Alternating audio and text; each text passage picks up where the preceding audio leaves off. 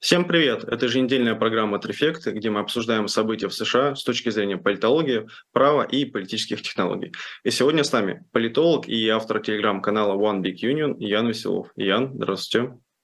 Всем привет. Также юрист и автор телеграм-канала US Legal News Игорь Слабых. Игорь, добрый вечер. Добрый. И я, политтехнолог Павел Дубравский, руководитель Дубравский консалтинг и автор телеграм-канала Campaign Insider. Сегодня мы будем обсуждать главное событие прошедшей недели, а именно обращение президента Байдена к Конгрессу США. Собственно, мы обсудим его обсуждение, его обращение к Конгрессу с двух позиций. Первое – это что касается внешней политики, второе – что касается внутренней политики. Также попробуем понять, почему эту речь можно считать воистину предвыборной и, собственно, как начинается кампания Джозефа Байдена. В оставшееся время мы обсудим два слушания в Конгрессе. Первое касается китайского шара новых событий, которые открылись вокруг него, а второй касается Твиттера, нашей любимой темы, которая повторяется, наверное, почти там каждый второй выпуск уж точно. В оставшееся время постараемся осветить новые приключения Джорджа Сантоса, тоже нашего любимого политика. Ну а начать я предлагаю, собственно, с того, что такое вообще обращение к Конгрессу, почему американские президенты вообще это делают, и, собственно, в чем важность этого мероприятия, почему все обсуждают прошедшие события. Ян, э, скажите, пожалуйста, что это за мероприятие и почему его все обсуждают сегодня? Спасибо, Павел. А, как и в России, американская конституция требует от президента страны а, обращаться к законодательным органам, но в России достаточно жестко сказано, что он должен это делать раз в год. А, в Америке требования несколько мягче, там написано, что он должен это делать время от времени, вот, выступать с информацией о положении дел в стране, собственно, отсюда эта фраза «State of the Union», вот, и давать какие-то рекомендации о принятии необходимых мер. Сама традиция, по сути, появилась с первым президентом США Джорджем Вашингтоном. Он решил, что вот это самое время от времени означает примерно раз в год, вот, и с тех пор его послание называли ежегодным, вот. Более привычный нам э, термин State of the Union появился только в 30-х, уже при Рузвельте, Рузвельте и особенно в 40-х. Вот. Впервые в 1790 году Джордж Вашингтон обратился э, еще тогда в Нью-Йорке, потому что столицу еще толком не построили. Вот. Первое обращение было довольно коротким, всего около 10 минут. Для сравнения, самое длинное выступление было у Билла Клинтона – где-то полтора часа. Вот. У Обамы и Трампа было где-то по часу, у Байдена последнее было, если память не изменяет, 72 минуты. Вот. И за два своего срока президентства Вашингтон обращался семь раз к Конгрессу и вот положил начало, собственно, такой традиции ежегодных обращений президента к Конгрессу. А за ним последовал его преемник из его же партии Джон Адамс. Вот. Но в 1800 году его сменил Томас Джефферсон из другой партии – но он очень не любил выступать перед Конгрессом. Он был таким скептиком в плане сильного федерального правительства и считал, что послание Конгрессу – это что-то сродни такой тронной речи монарха. Вот, поэтому он исключительно обращался к Конгрессу в письменном виде, и его предшественники делали так же, они положили начало другой традиции, так называемых молчаливых посланий, когда президенты обращаются к Конгрессу исключительно в письменном виде – и эта традиция, она была достаточно долго, почти 150 лет. Только в 1913 году Вудро Вильсон, 28-й президент США, все же решился выступить перед Конгрессом публично. Вот. После него э, была такая череда, некоторые обращались письменно, некоторые обращались э, все-таки публично, но, по сути, традиция вновь обрела жизнь уже при 32-м президенте Франклине Рузвельте. Э, Тут еще важно, что его послание транслировали по радио, а для него это было такое очень, э, очень важное медиа для продвижения своих э, левых таких государственнических реформ. Вот. Ну и во время войны, как бы, естественно, это тоже очень важно было.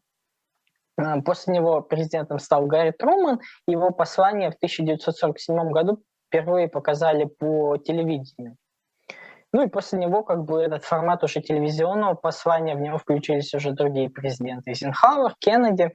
Но, по сути, революцию в этом формате э, совершил Линдон Джонсон, президент-демократ, потому что он предложил передвинуть это обращение на вечер, чтобы его в прямом эфире по телевизору могли смотреть э, все американцы, и его выступление оно стало самым популярным по количеству просмотров по сравнению со всеми его предшественниками. Ну и с тех пор э, всегда именно самое первое президентское послание нового президента, оно было самым популярным, собирало все больше зрителей. Э, у четырех последних президентов он набирал где-то по 45 миллионов зрителей. Вот. Но последние годы обратная тенденция есть. Рейтинги у обращений падают. Это может быть связано с тем, что американцы в среднем стали меньше смотреть телевизор и больше в интернете время проводить. Ну вот у Байдена, например, э, предыдущее обращение 38 миллионов просмотров было, а э, нынешнее намного ниже оказалось, там его смотрели всего 27 миллионов. Вот. Но, тем не менее, это все равно остается такой э, очень важный формат в том плане, что президент, по сути, каждый год подводит какие-то итоги, Э, задает какую-то законодательную повестку, просит конгрессменов принять какие-то новые законы, хвалится тем, что в стране все хорошо, вот, оппоненты говорят, что все плохо, но он оставит, что все хорошо. Вот, поэтому формат э, достаточно устойчивый, э, продолжает существовать. Спасибо, Ян. А, я, наверное, от себя добавлю, что сейчас же, по-моему, еще Суперкубок в США идет параллельно. И вот мне кажется, что зрители, они все-таки копили какое-то свое время, свои силы, чтобы все-таки дождаться выступления Рианы больше и потом обсуждать, насколько оно было успешным, или все-таки это было фиаско. Игорь, подскажите, пожалуйста, а, удалось ли вам, а, собственно, посмотреть вообще выступление Байдена? Если удалось, может, полностью, может, отрывками, то какие моменты наиболее вам больше всего понравились или наоборот, что, собственно, не понравилось? И, возможно, что окружение соцсетей соцсети тоже подсказывают, собственно, тональность по этому выступлению. Но, э, к сожалению, все я не смотрел. Э, так, смотрел через перемотку, потому что э, я был готов, но Байден опоздал почти как Путин. Вот, поэтому а, значит, в самом начале время, которое я отвел на просмотр, оно оказалось занято тем, что а, ведущие рассказывали там, а, как общались между собой конгрессмены, как ожидали, значит, как пришли, вот, кстати, интересный был момент судей Верховного суда, потому что сам по себе приход судей Верховного суда, в этом нет ничего странного, или не приход, это абсолютно нормально, но в этот раз впервые с 90-х годов присутствовали два отставных судьи а, Верховного суда, и это было очень необычно. Вот, по самому, э, по самому обращению, как бы, ну, как бы интересно, интересен просто взгляд президента, да, как он это видит. А, меня лично э, интересовало в том числе его, скажет ли он что-то про Украину, он сказал, и более того, даже обратился к послу Украины в США, и как бы, а так в целом, ну, это как бы такое а, мини-программа, мини-пересказ достижений и так далее. Ну и понятное дело, я тут абсолютно согласен, что а, сценарий всегда один. Президент говорит, посмотрите, как при мне хорошо, а другая сторона, другая партия говорит, посмотрите, как при нем плохо. То есть здесь с этой точки зрения ничего не изменилось и какого-то единства восприятия нету, а, потому что в целом, опять же, есть такое, что в США ну, как бы с одной стороны, вроде как там рабочих мест становится больше, да, а с другой стороны, цены ну, прекратили э, расти, но тем не менее они все равно высокие, да, то есть они достигли какого-то, э, ну, такого максимума, не максимума, но тем не менее. Но, кстати, цены на яйца э, опустились, да, мы вот э, в каналах обсуждали, что цены на яйца э, очень сильно выросли, в этом нет, в этом нет вины Байдена, но тем не менее, как бы они сейчас опустились, сейчас стало все нормально. То есть, ну, и вот экономическая политика тоже интересовала, как президент себе это видит. Игорь, спасибо. Я здесь еще, наверное, добавлю от себя, что э, сейчас можно такой, как бы, как фокус-группу провести на самом деле. И вот те выступления, то выступление, которое произошло, вот, собственно, у Байдена, э, это такой замер, на самом деле, примут ли американцы те достижения, которые ему удалось сделать вот за эти несколько лет. Потому что сейчас они проверяют, собственно, по социологическим вопросам, по тем же самым фокус-группам. То есть то, что приписал себе Байден как именно его заслугу, заслугу его партии, его администрации, можно ли это считать в целом э, как бы то политическое приложение, такой, скажем, коммерческий продукт для избирателей, который они готовы купить второй раз уже в 2024 году. Конечно, здесь еще зависит, собственно, кто будет оппонентом, то есть, возможно, что будет оппонент, у которого будет тоже высокий антирейтинг, но в целом как раз вот такие выступления, они показывают, что э, есть возможность, собственно, оценить их и понять, э, согласны ли, собственно, американцы или нет. Потому что по той дискуссии, которую я смотрел в социальных сетях, было очень много, особенно среди ярких республиканцев, не согласных по тому, что озвучил Джозеф Байден. И, собственно, я как раз, и я как раз предлагаю перейти к тому, что э, Джозеф Байден озвучил касательно внутренней политики. Я для себя выделил, наверное, 3-4 такие сферы. Первая сфера – это, собственно, глобальная экономика. Байден в целом настаивал на том, что все цепочки производства должны теперь начинаться в США и желательно также заканчиваться в США. То есть рядовой американец должен теперь снова потреблять американское, и все продукты, которые должны представлены быть на рынке, они должны быть конкурентоспособными, инновационными и удовлетворять, удовлетворять спрос именно американцев. А, то есть, когда я ну, услышал вот эти несколько тезисов касательно экономики, мне даже поначалу показалось, что я слушаю молодого там республиканца, республиканца, а, Десантиса, возможно, а, потому что тезисы очень похожи. А, вторая сфера, которая была затронута во время выступления, это сфера налогового обложения. Конкретно два было таких громких предложения со стороны Байдена. Первое – это сократить э, налоги на таких рядовых американцев. Есть такой термин, как дополнительные налоги, они звучат как junk fees или мусорные налоги. Это такой формат дополнительных налогов. Например, если вы Э, условно там в Майами или Калифорнии арендовали себе отель, и он находится в прибрежной зоне, то, скорее всего, вы пару сотен баксов будете доплачивать только в силу того, что у него есть особенный статус там резорта, то есть место именно для отдыха, как такой, не знаю, ну, пансионат условно. Или, например, если вы хотите вместе полететь из одного штата во второй с семьей и хотите, чтобы ваши места были рядом, то вам, скорее всего, придется доплачивать там 50-60 баксов. И вот такие дополнительные налоги, они на самом деле составляют приличную часть бюджета, и Байден как раз предлагает их отменить. А второе направление, которое можно выделить среди налоговой политики, которую прилагает Байден, это повышение корпоративного налога. А, Все выступление Байдена было пронизано темой несправедливости того, что, например, а, рядовая американка, ученица в школе а, обязана платить все свои налоги, там, условно, до последнего пения, но при этом большая корпорация, вроде Amazon, он, естественно, не назвал корпорацию, но, как, как мне кажется, немножко так э, намекнул, платит всего 0% налогов. Собственно, Байден сказал, что он капиталист, но при этом считает, что капитализм – это про конкуренцию, а не про эксплуатацию. А, поэтому здесь вот немножко такой, конечно, левый подход на экономику и на как бы, капитализм. Но при этом, как мне показалось, Байден вот сделал свою основу именно вот это выравнивание в налогообложении между там, среднестатистическим американцем и, соответственно, большими корпорациями.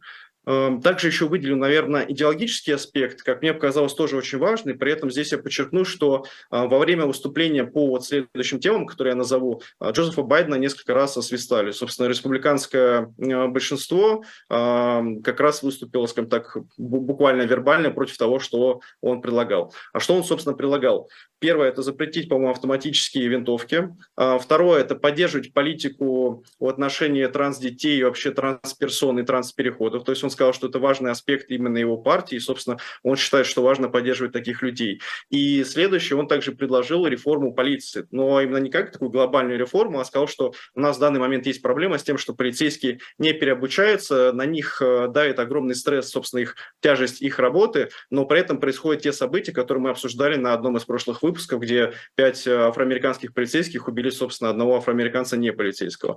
И тут замечу, что риторика Байдена очень сильно отличается от того, что было в 2020 2020 году. Если в 2020 году он прилагал сократить эм, финансирование полицейских участков и полиции в целом, то сейчас в 2022 году он публично сказал, что, ну, цитата, «А, «Копы молодцы, у них очень тяжелая, сложная работа, мы должны поддерживать них, э, должны поддерживать их, но при этом искать баланс между, собственно, выполнением их обязанностей и тем, чтобы а, они буквально там не сходили с ума от тяжести, собственно, своей работы». И вот в завершение скажу, что мне в целом выступление понравилось, я для себя его, скажем так, по духу, по атмосфере делю на две части. Первая часть, наверное, первые там 30 минут, это где Байден совершенно как такой молодой, не знаю, военизированный орел, который вот прям зажигал действительно аудиторию. Я второй раз переслушал уже без видео, только в аудио.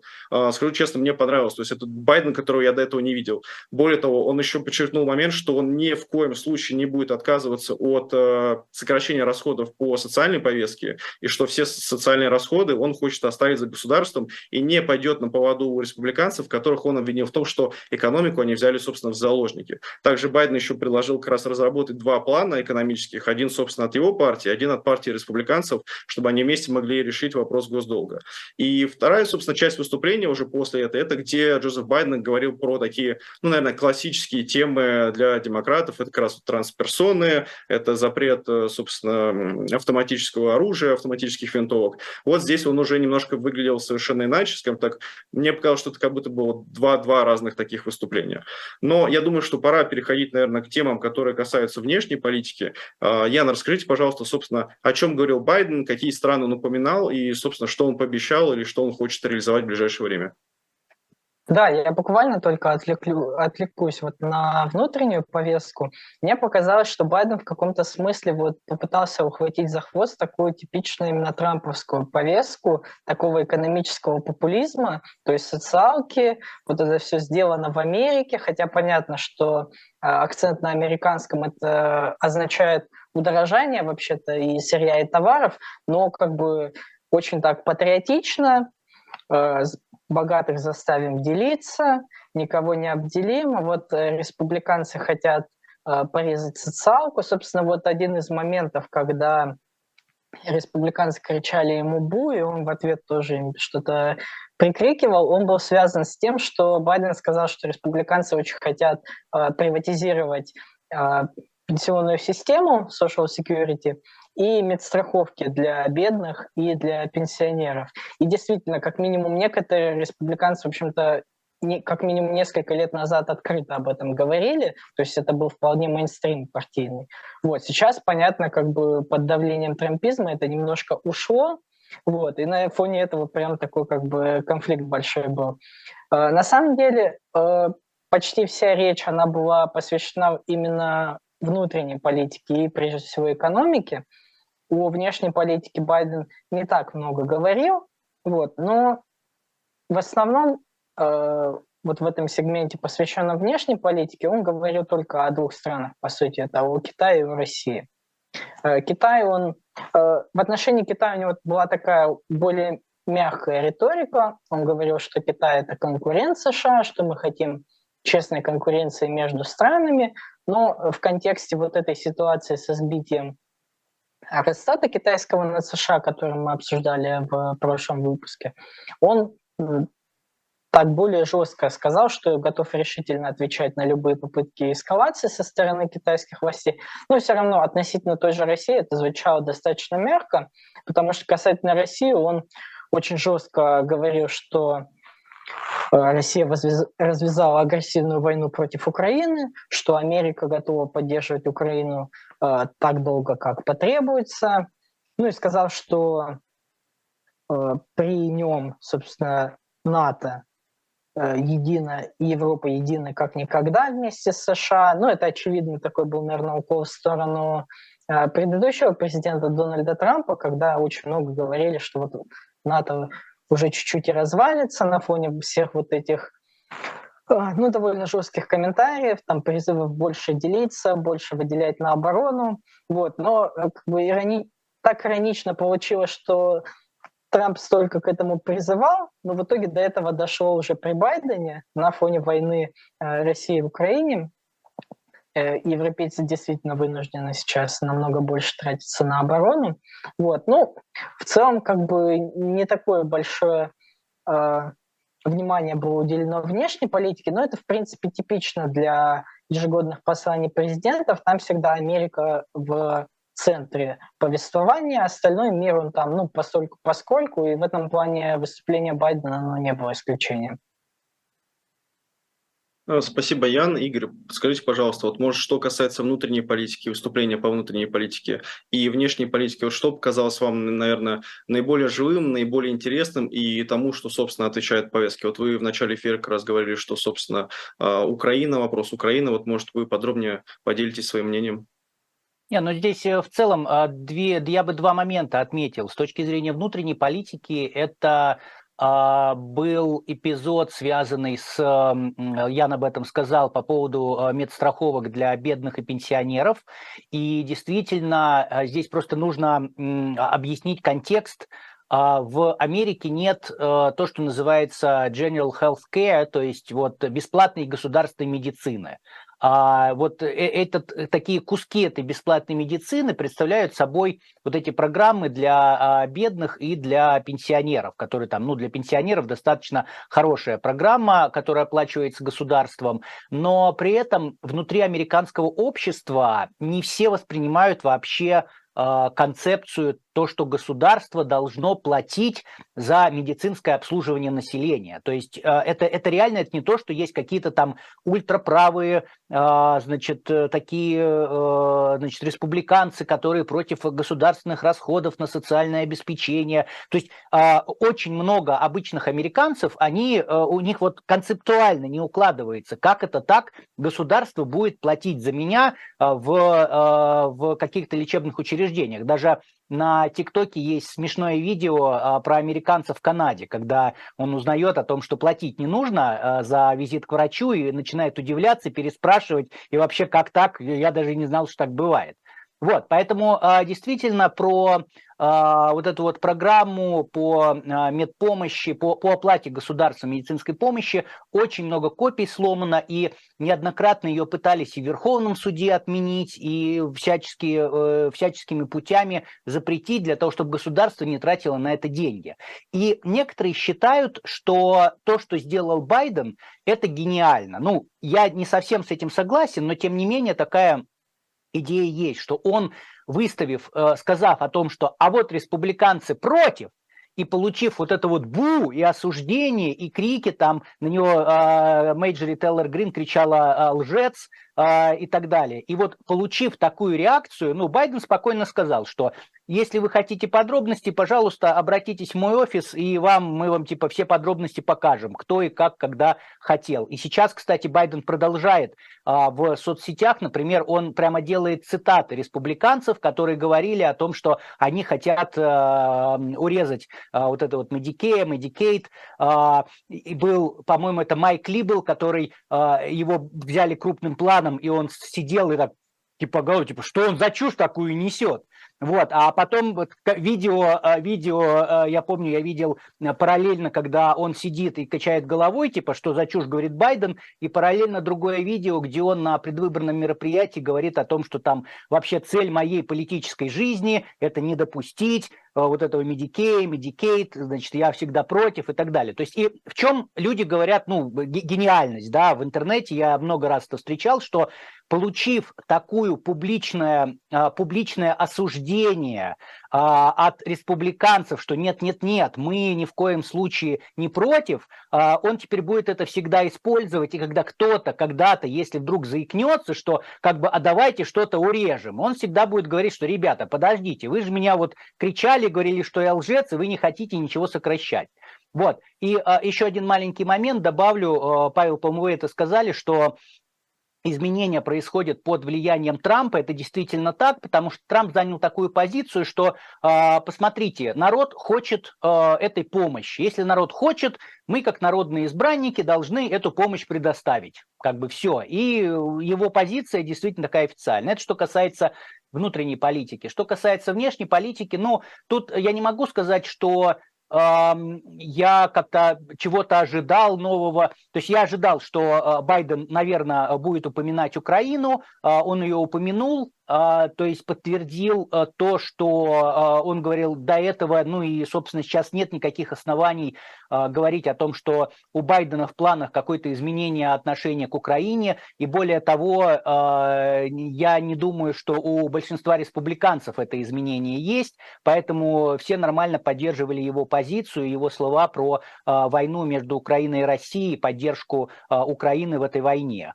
Э, соответственно, э, здесь э, ничего такого нестандартного не было, неожиданного. Ну, он выразил свою, вот, свое видение, лишний раз повторил. И последнее, наверное, что еще скажу по поводу Китая и России. А, здесь необходимо просто понимать, что Россия не рассматривается Америкой как вот такая полноценная угроза, как Китай угроза от России происходит больше из-за того, что у России есть ядерное оружие. Но уже все понимают и давно поняли, и нет никаких споров по этому, что, например, экономически Россия Америке не конкурент. И, собственно говоря, это действительно э, нашло отражение в том числе этом послании, потому что все, что интересует Америку по отношению к России, чтобы политика России была предсказуема и Россия не начинала войны, особенно ядерные. А, все остальное, как бы, ну, все понимают, что Россия не конкурент Америки, а вот Китай, наоборот, с его экономической мощью, с его военной мощью, э, в последние годы Китай все чаще и чаще рассматривается как угроза и опять же, мы, по-моему, на прошлой программе говорили, что даже создан специальный комитет против китайской угрозы в Конгрессе, и этот комитет двухпартийный, то есть обе партии воспринимают так Китай. А, ну вот, наверное, если так коротко, мои впечатления. Игорь, большое спасибо. А, мне кажется, здесь еще можно два аспекта затронуть. Первое, что а, вот как Ян сегодня упомянул, обсуждение было вокруг НАТО, собственно, что Байден заявил, что вот именно США это как раз именно лидеры НАТО, те, кто НАТО, те, кто второе дыхание вдохнули буквально в эту организацию. Мне здесь показалось, что здесь это был такой тоже задел на избирательную кампанию, потому что Байдену важно показать, что он сильный лидер не только внутри страны, но и, собственно, в кризисные моменты в международных отношениях именно с другими странами, что он умеет умеет разговаривать после, ну, скажем так, мне кажется, фиаско в Афганистане, что он умеет разговаривать с другими странами на равных, а иногда даже с позиции именно сверху, что этот мир, он все-таки принадлежит Соединенным Штатам Америки, такой, ну, глобальный американизм, скажем так. А второй аспект, который я выделил бы, это, наверное, культура поведения, которая, собственно, была на тот момент в Конгрессе, вот именно с этими выкриками, а, вот с этим негативом, когда Мерджери Тейлор Грин, собственно, кричала там «лжец, лжец».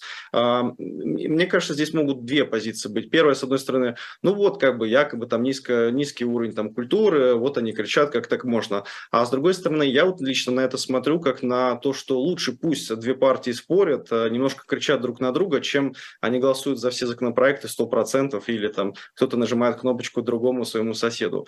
А, я предлагаю плавно перейти, собственно, к теме, именно к повестке избирательной кампании, того, что эту речь, ну, как лично мне кажется, ее можно трактовать как речь такую предвыборную. А, как мы сегодня сказали, первое, что было упомянуто, это, собственно, собственно, результаты Байдена за там, прошедшие сколько, два, ну, сейчас уже третий год пошел.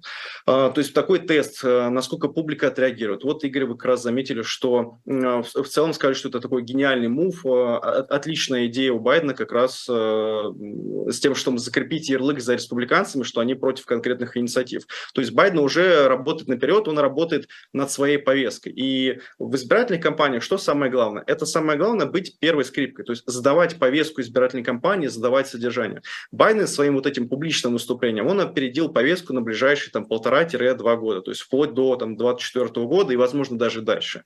И любой кандидат э, не такой яркий, как Дональд Трамп, он, скорее всего, ну, лично, как мне кажется, он будет именно второй скрипкой, он будет обсуждать социальные расходы, проблемы там на границах, будет обсуждать реформу полиции, экономику, должна ли это быть прям американско-американская экономика, или мы должны там еще в Мексику там часть заводов вывести или обратно их там вернуть. То есть здесь Байден Байден полностью задал повестку, причем он а, это, это выступление выстрелил настолько эмоционально и ярко, что помимо того, что оно действительно стало виральным по социальным сетям, очень хорошо разошлось, так оно еще, а, как мне кажется, всквырнуло такие больные вот именно точки, вот именно американского общества, потому что Байден буквально сказал, что а, смотрите, у нас есть действительно вопрос несправедливости, давайте вот я как капиталист, хотя опять же здесь можно сказать, что ну, не все капиталисты согласятся, что Байден капиталист, я попытаюсь это все-таки уравнять именно, ну не таким, знаете, знаете, социалистическим уравниловкой, а вот именно с позиции того, что давайте у нас есть налоговый кодекс, он немножко у нас спорный, он не всегда у нас работает как хотелось бы, ну давайте, собственно, эти налоги там кому-то повысим, кому-то понизим. И в целом, мне кажется, что Байден как раз-таки задает повестку, и следующие кандидаты, если там не Дональд Трамп, будет республиканские кандидаты, возможно, даже демократические кандидаты по праймерис, его э, союзники-оппоненты, они будут все-таки под э, нее подстраиваться. При этом изначально как начал свое выступление Джозеф Байден? Он, э, ну, помимо помимо классических вот приветствий, собственно, там Камалы Харрис, там вице-президента, э, Шумера, бывшего лидера, э, соответственно, Нэнси Пелоси, э, он обратился к Кевину Маккарти, республиканцу и, собственно, спикеру Палаты представителей, и пожал ему руку и сказал, что Кевин, давайте мы с вами будем сотрудничать. Более того, его речь была построена на том, что больше 300 законопроектов были двупартийными. То есть Байден подписал больше двух, 300 законопроектов, которые две партии вместе согласовали и смогли провести.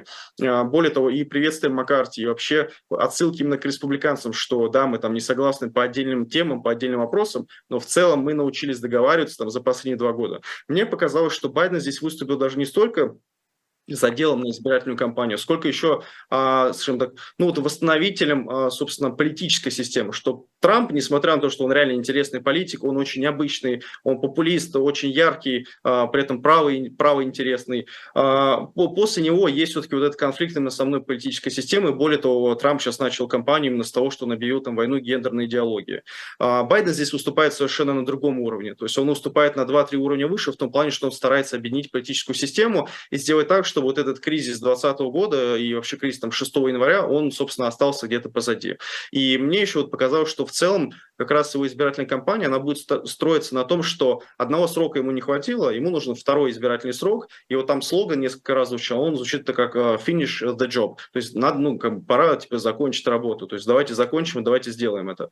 А, мне кажется, что это как раз, возможно, такой вот прото-слоган его будущей избирательной кампании, потому что он, во-первых, повторялся там больше пяти, по-моему, десяти раз за выступление, то есть это явно, что спичрайтеры его специально так э, вот хайлайтом выделили, что он должен прозвучать, избиратели должны его услышать, они должны понять, что он значит. А во-вторых, все выступление, оно строилось, знаете, как вот по а, пирамиде так вверх, вот к такой, э, к, моменту кульминации. И на протяжении этого выступления он несколько раз подчеркивал, мы сделали то-то, не хватило этого, сделали это, не хватило того. И под конец как раз он прилагает, что давайте все-таки это закончим. И, ну, лично для меня, я не знаю, так это будет или нет, это звучит как начало избирательной кампании, что Джозеф Байден все-таки рассматривает избирательную кампанию, демократы будут объединяться вокруг него, и, собственно, а, 2024 э, году нам надо ждать его возможным, если он победит на праймерис, возможным э, кандидатом от Демократической партии на пост президента США.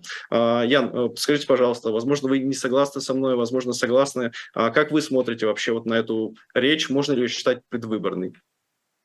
Ну, вот этот лозунг, на самом деле, let's finish the job, он такой э, двоякий, как мне кажется. И, с одной стороны, его можно воспринять так, что, мол, дайте мне хотя бы два года досидеть, закончить то, что уже сделано почти. Вот. Но с другой стороны, да, э, президенты часто, когда идут на второй срок, они вот э, довольно часто используют такую формулировку, что, мол, я еще не закончил, дайте мне дело мое завершить. Поэтому, в принципе, можно и так, и так трактовать.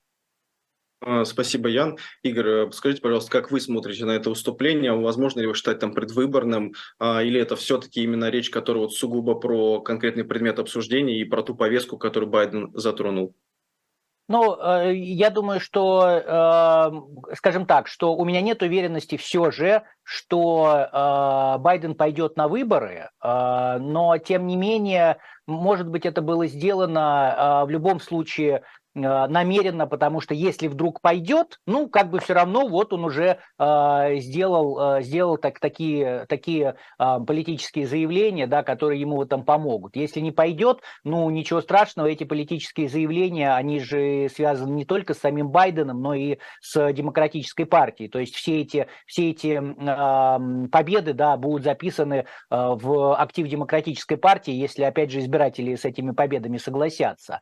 Поэтому не знаю, сложно сказать, но э, то, что э, это вот действительно ориентировано на будущее, да, и я согласен с тем, что построение самого выступления также ориентировано на будущее, чтобы народ запомнил, чтобы народ помнил, и это постоянно повторяется, и я думаю, что, ну, признаки, скажем так, есть, и, но при этом сейчас, например, э, я буквально вот на выходных читал статью в The Hill, а, они, там пишется, что таким по внутренним опросам у демократов, у Байдена, опять же, с точки зрения праймерис, э, больше всего а, шансов. Да, на втором месте Берни Сандерс, а, но, тем не менее, там достаточно большой отрыв, хотя, опять же, мы об этом говорили, я это всегда говорю, что сейчас вообще рано обращать внимание на какие-то опросы, и, потому что ну, слишком рано, никто ничего, собственно, еще и не начал, но тем не менее. То есть э, я думаю, что признаки а, того, что это была речь а, такая избирательная и направлена на избирателей, они все равно были.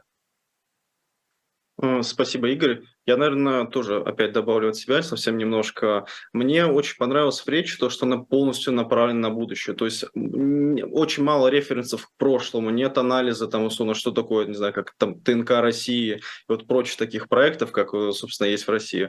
Именно вот э, устремление в будущее и, собственно, как раз видение. То есть, наверное, мне кажется, что политики в современном мире, они как раз такие должны предлагать, как, ну, э, как, зачем они еще нужны, если не могут аккумулировать интересы избирателей, вообще общества, и задать какое-то направление вперед и сказать, что вот надо идти туда, мне кажется, что стоит всем объединиться и идти вот к этой большой и классной цели. Но я предлагаю немножко идти, уйти в сторону и обсудить не только выступления и обращения к Конгрессу Джозефа Байдена, но и альтернативные обращения, а, например, обращение Дональда Трампа, который выпустил свое обращение к Конгрессу и сказал, что нет, вот, это как бы реальный сотус, а, собственно, то, что говорит Байден, это все не то. Мне это, честно говоря, напомнило Болсонару, который не признает в Бразилии сейчас Лулу да Силва и говорит, что тот не президент, а глава исполнительной власти, а, собственно, Болсонaro как раз ну, настоящий единственный президент.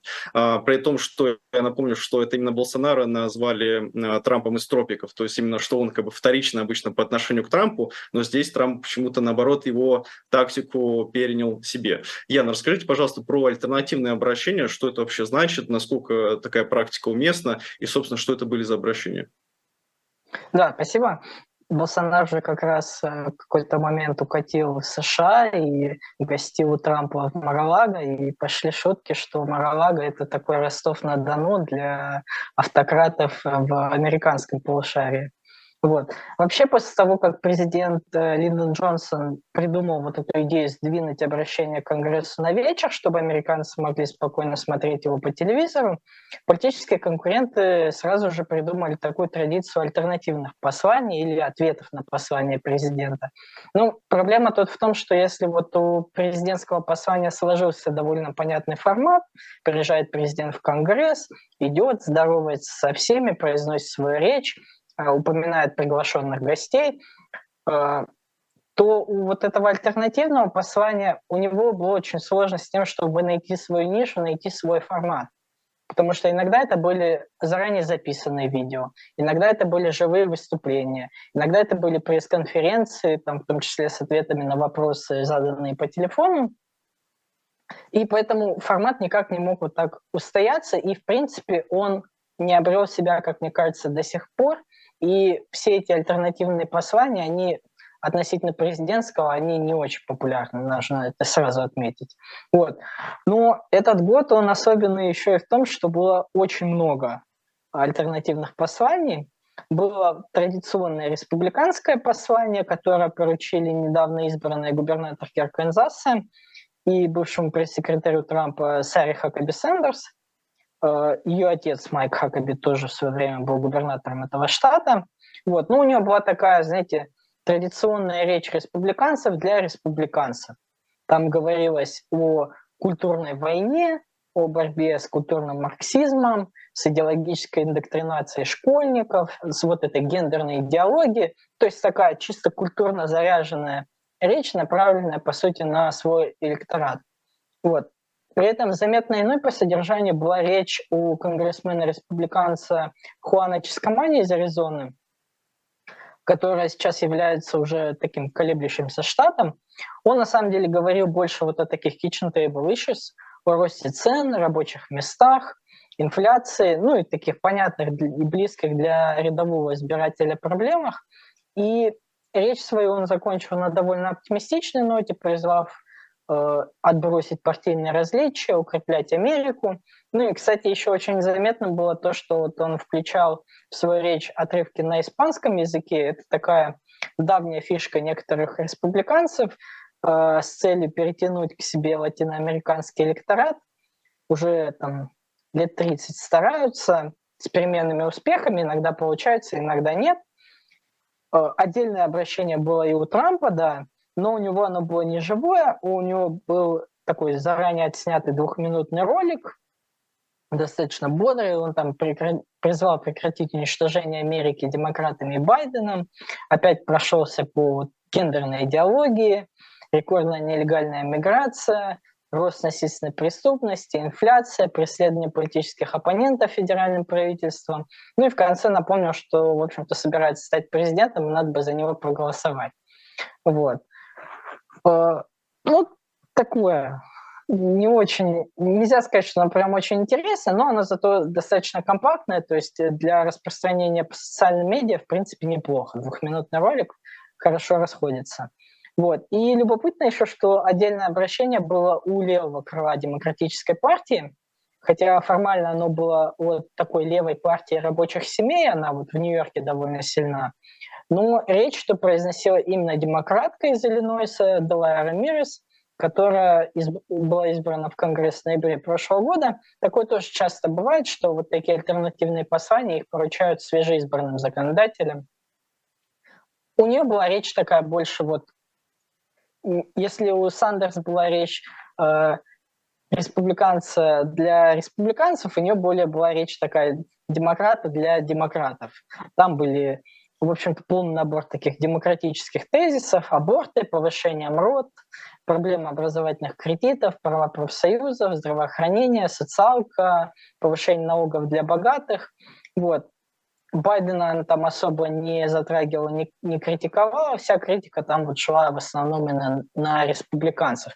То есть я бы сказал, что вот ее речь и речь Сандерс, они, они как бы вот немножко мимо вообще проходили, то есть они были вот для своих избирателей. У Трампа было такое что-то что-то очень странное, вот. А у Хуана Чискомани мне, в принципе, понравилась речь. Она вот была как раз тоже в, выдержана в духе Байдена с призывом к двухпартийности, к какому-то примирению, объединению и о более таких актуальных вещах для большинства избирателей. Э, спасибо, Ян. Э, согласен с вашей оценкой именно этих выступлений.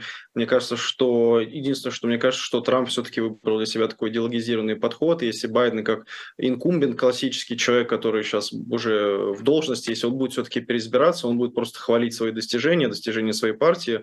А Трамп, задача Трампа, собственно, критиковать как раз и показывать отличия, чем он отличается, и уходить в культурную повестку. Хотя я напомню, что еще в 2016 году Трамп сам э, критиковал культурную повестку и считал, что повестка должна быть правовой, политической, какой угодно, но, собственно, не вот именно культурной. А, Игорь, подскажите, пожалуйста, как, как вы относитесь вообще к такому институту, как альтернативным обращениям к Конгрессу, особенно когда они происходят вне Конгресса, и если можно, потом а, можете ли вы перейти на как раз слушания, которые касаются, собственно, сбитого китайского шара вот в США?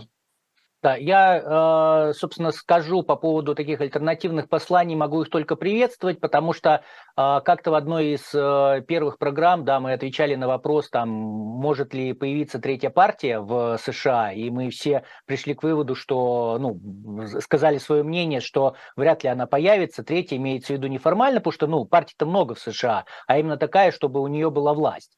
Но здесь вот эти вот послания, они как бы помогают эм, э, говорить не только с позиции демократов или с позиции республиканцев, но и внутри самих партий тоже какие-то отдельные, отдельные участки э, используют для того, чтобы высказывать э, какое-то мнение. Ну, как вот, например, э, Ян приводил пример, да, э, когда внутри, по сути дела, демократической партии было отдельное, отдельное, пусть даже от имени другой партии, э, обращение. То есть я могу только это приветствовать, это интересная и хорошая традиция.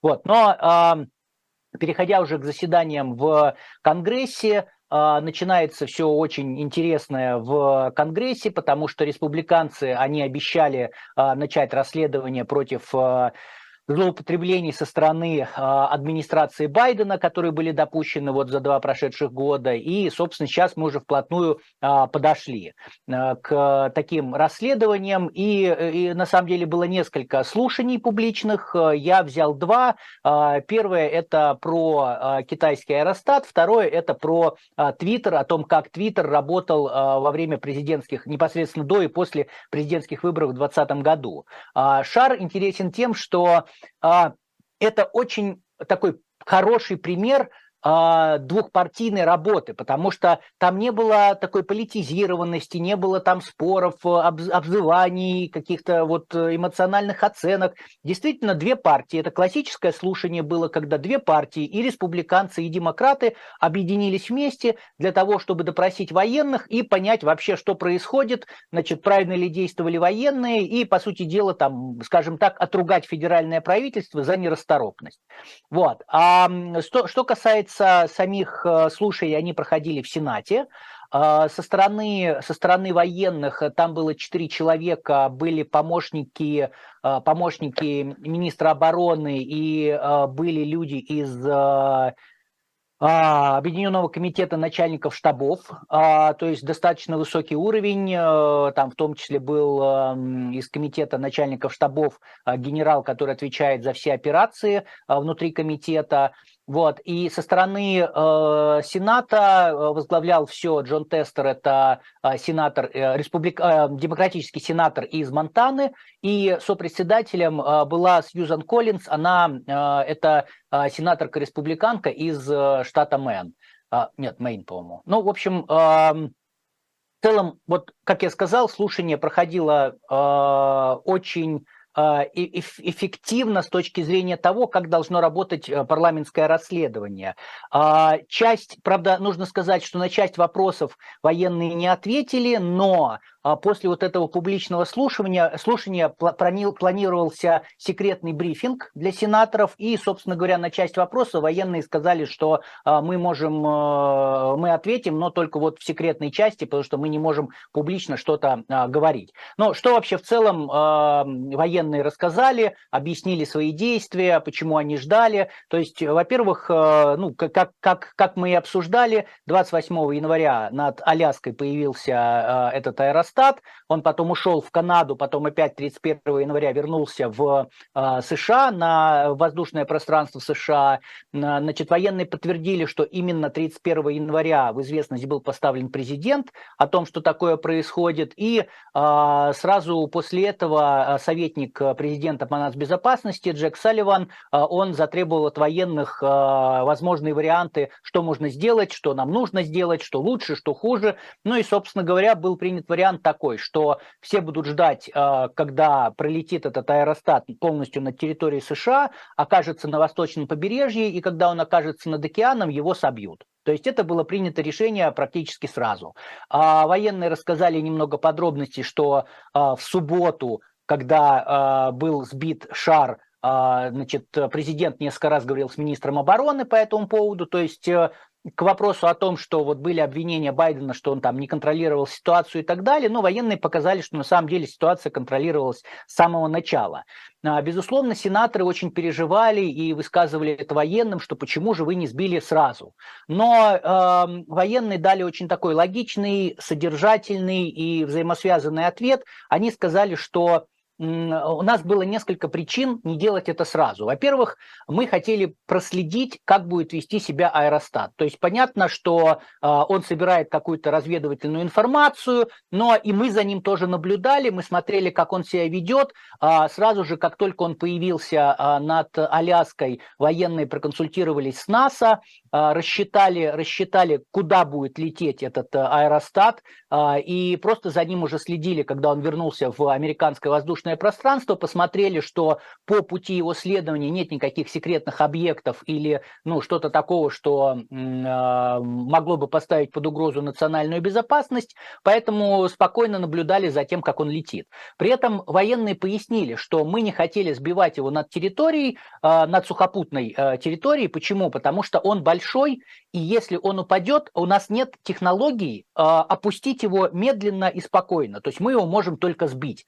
Куда он упадет потом, мы можем только очень примерно указать, и вполне была вероятность, что он упадет либо там на жилые дома, на школы, поэтому мы решили не сбивать его над сухопутной территорией, а дождались, пока он будет в океане. В океане там э, береговая охрана оцепила э, периметр какой-то, и, соответственно, там его сбили.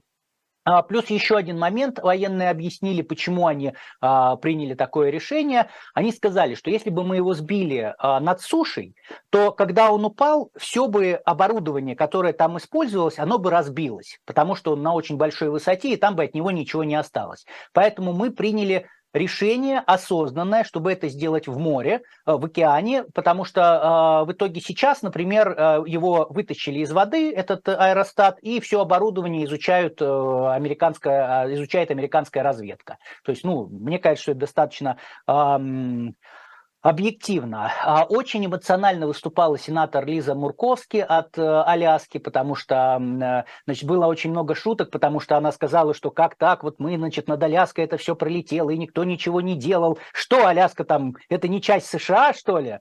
Вот, и было много шуток, все ее уверяли, что нет, нет, нет, никто не сомневается, что э, Аляска это часть США, э, просто как бы слишком, слишком короткий был срок, когда летела над Аляской, плюс опять же, а, кто-то кто из свидетелей, из военных, а, он сказал, что если бы мы сбили это над Аляской, то, э, во-первых, Берингов пролив, э, он очень глубокий, и доставать оттуда шар было бы, было бы очень э, неудобно и э, проблематично. Во-вторых, температура э, моря в Беринговом проливе около нуля градусов Цельсия. Поэтому любая операция, которая бы требовала достать этот шар, она была бы связана с большим риском для людей. Поэтому, собственно говоря, мы решили, что пусть он прилетит на другое побережье, где тепло, и мы его спокойно там заберем, при том, что он не может собрать а, никакую такую критичную информацию, а, за которую мы а, переживаем. Очень был интересный момент с точки зрения того, что это военные говорили гражданским, когда кто-то из сенаторов очередной раз стал, стал говорить о том, что вот вы бездействовали, вы ничего не делали, а он летел на территории США, а, то один из военных, э, генерал а, Симс, он сказал, что а, вы знаете, вообще нужно сначала думать, а потом стрелять. Не надо стрелять, а потом думать. Типа мы так и поступили, мы все обсудили, мы пришли к выводам и после этого стреляли. Он говорит, он сказал, что я как гражданин, я понимаю а, позицию, что вот неприятно, значит, э, какой-то там шар-шпион летит над территорией, но как военный мы оценили угрозы, мы оценили риски, мы оценили выгоды от того, что мы перехватим его, собьем его на другой стороне США и пришли к выводу, что это больше всего соответствует национальной безопасности. Ну и, собственно говоря, вот так, так и поступили. А, ну, наверное, последний еще, э, еще, наверное, последний момент скажу про э, шар, что м, была непонятная ситуация, когда только он появился. Сначала все говорили о том, что Байден ничего не делает, а при Трампе бы шар никогда бы не появился. Потом, значит, появилась информация, что при Трампе шары тоже были. А потом ее опровергли э, национальные советники при Трампе по безопасности, сказав, что нет, не было. Потом, значит, опровергли уже национальных советников, и там был разговор о том, что просто а, Пентагон, Министерство обороны США не докладывало о наличии этих шаров. Но вот а, на этом слушании а, официально свидетели подтвердили, что да, действительно, такие шары китайские, они уже были, они уже летали на территории США при Трампе, но это был первый такой долгий, длительный пролет. То есть они э, пролетали, но это как-то было не очень долго. Но, тем не менее, факт тот, что э, это случилось. Игорь, большое спасибо. Коллеги, э, коллеги, я предлагаю тогда давайте следующий вопрос очень быстренько обсудим, как раз по слушанию Твиттера. Я думаю, мы как раз успеем примерно на где-то так 3-2 минуты, вот, и дальше будем заканчивать. Да, ну по, по слушаниям твит, по, по Твиттеру тогда скажу, что постараюсь очень коротко. А, а, обсуждение было очень горячее, то есть гораздо более горячее, эмоциональное, политизированное, чем это было вот по шару. Обсуждение прошло в а, Палате представителей. А, в качестве свидетелей а, были бывшие сотрудники Твиттера. Это был главная, главная юристка Твиттера, ее заместитель, который а, до прихода в Твиттер был главным юристом ФБР. А, это был был руководитель отдела Trust and Safety и э, еще одна э, бывшая сотрудница, которая была, ну, такая достаточно высокопоставленная э, часть команды которая занималась мониторингом соцсети, определением, там, нарушается ли политики. Ну, то есть, по сути дела, такая из policy team, то есть занималась политикой, полиси. Значит, Практически на все вопросы свидетели ответили. А, это я к тому, что они пришли, получив повестки, никто ни от чего не уклонялся, не надо было никого а, заставлять. Ну и а, разговор был очень такой насыщенный. Понятное дело, что каждый старался донести свое. Да, если республиканцы говорили о том, что вот были нарушения с точки зрения того, что Твиттер заблокировал статью про ноутбук, ноутбук Хантера Байдена, но это не стало какой-то особой а, такой новостью, потому что это уже миллион раз обсуждалось. Свидетели подтвердили, что да, действительно, это было сделано. Они подтвердили, что сейчас они считают, что это было сделано ошибочно, но в этом тоже нет никакого такого большого секрета, потому что э, бывший владелец Твиттера Джек Дорси уже какое-то время назад это признавал и практически сразу после того, как это произошло. Поэтому тоже в этом нет ничего сенсационного.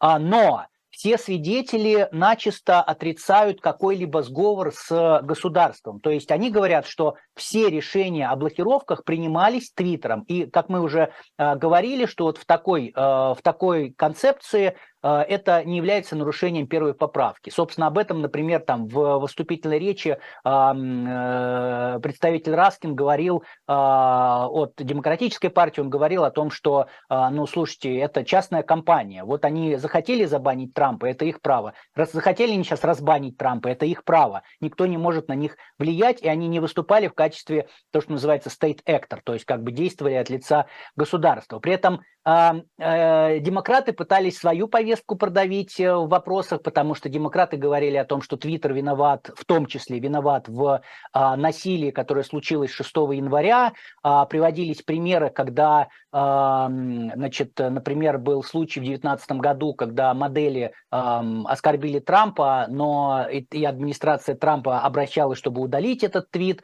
Ну, в общем, как бы слушания были такие очень напряженные, но по существу а, нельзя сказать, что были какие-то открытия в них.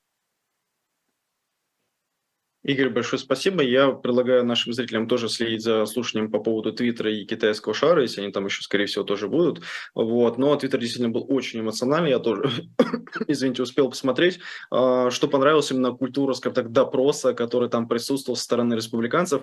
Это было ну, нечто, это был прям такой классный уровень, одновременно культурный, но при этом очень агрессивный и жесткий. Мне в этом плане понравилось. А, друзья, коллеги, мы тогда завершаем наш выпуск. Это были трефекты Слабых, Веселов, Дубравский. Ставьте лайки, пишите комментарии, подписывайтесь на наши телеграм-каналы, в видео в описании есть ссылочки. А, задавайте свои вопросы, мы на них обязательно ответим. Все, всем пока-пока. Пока. Всем пока.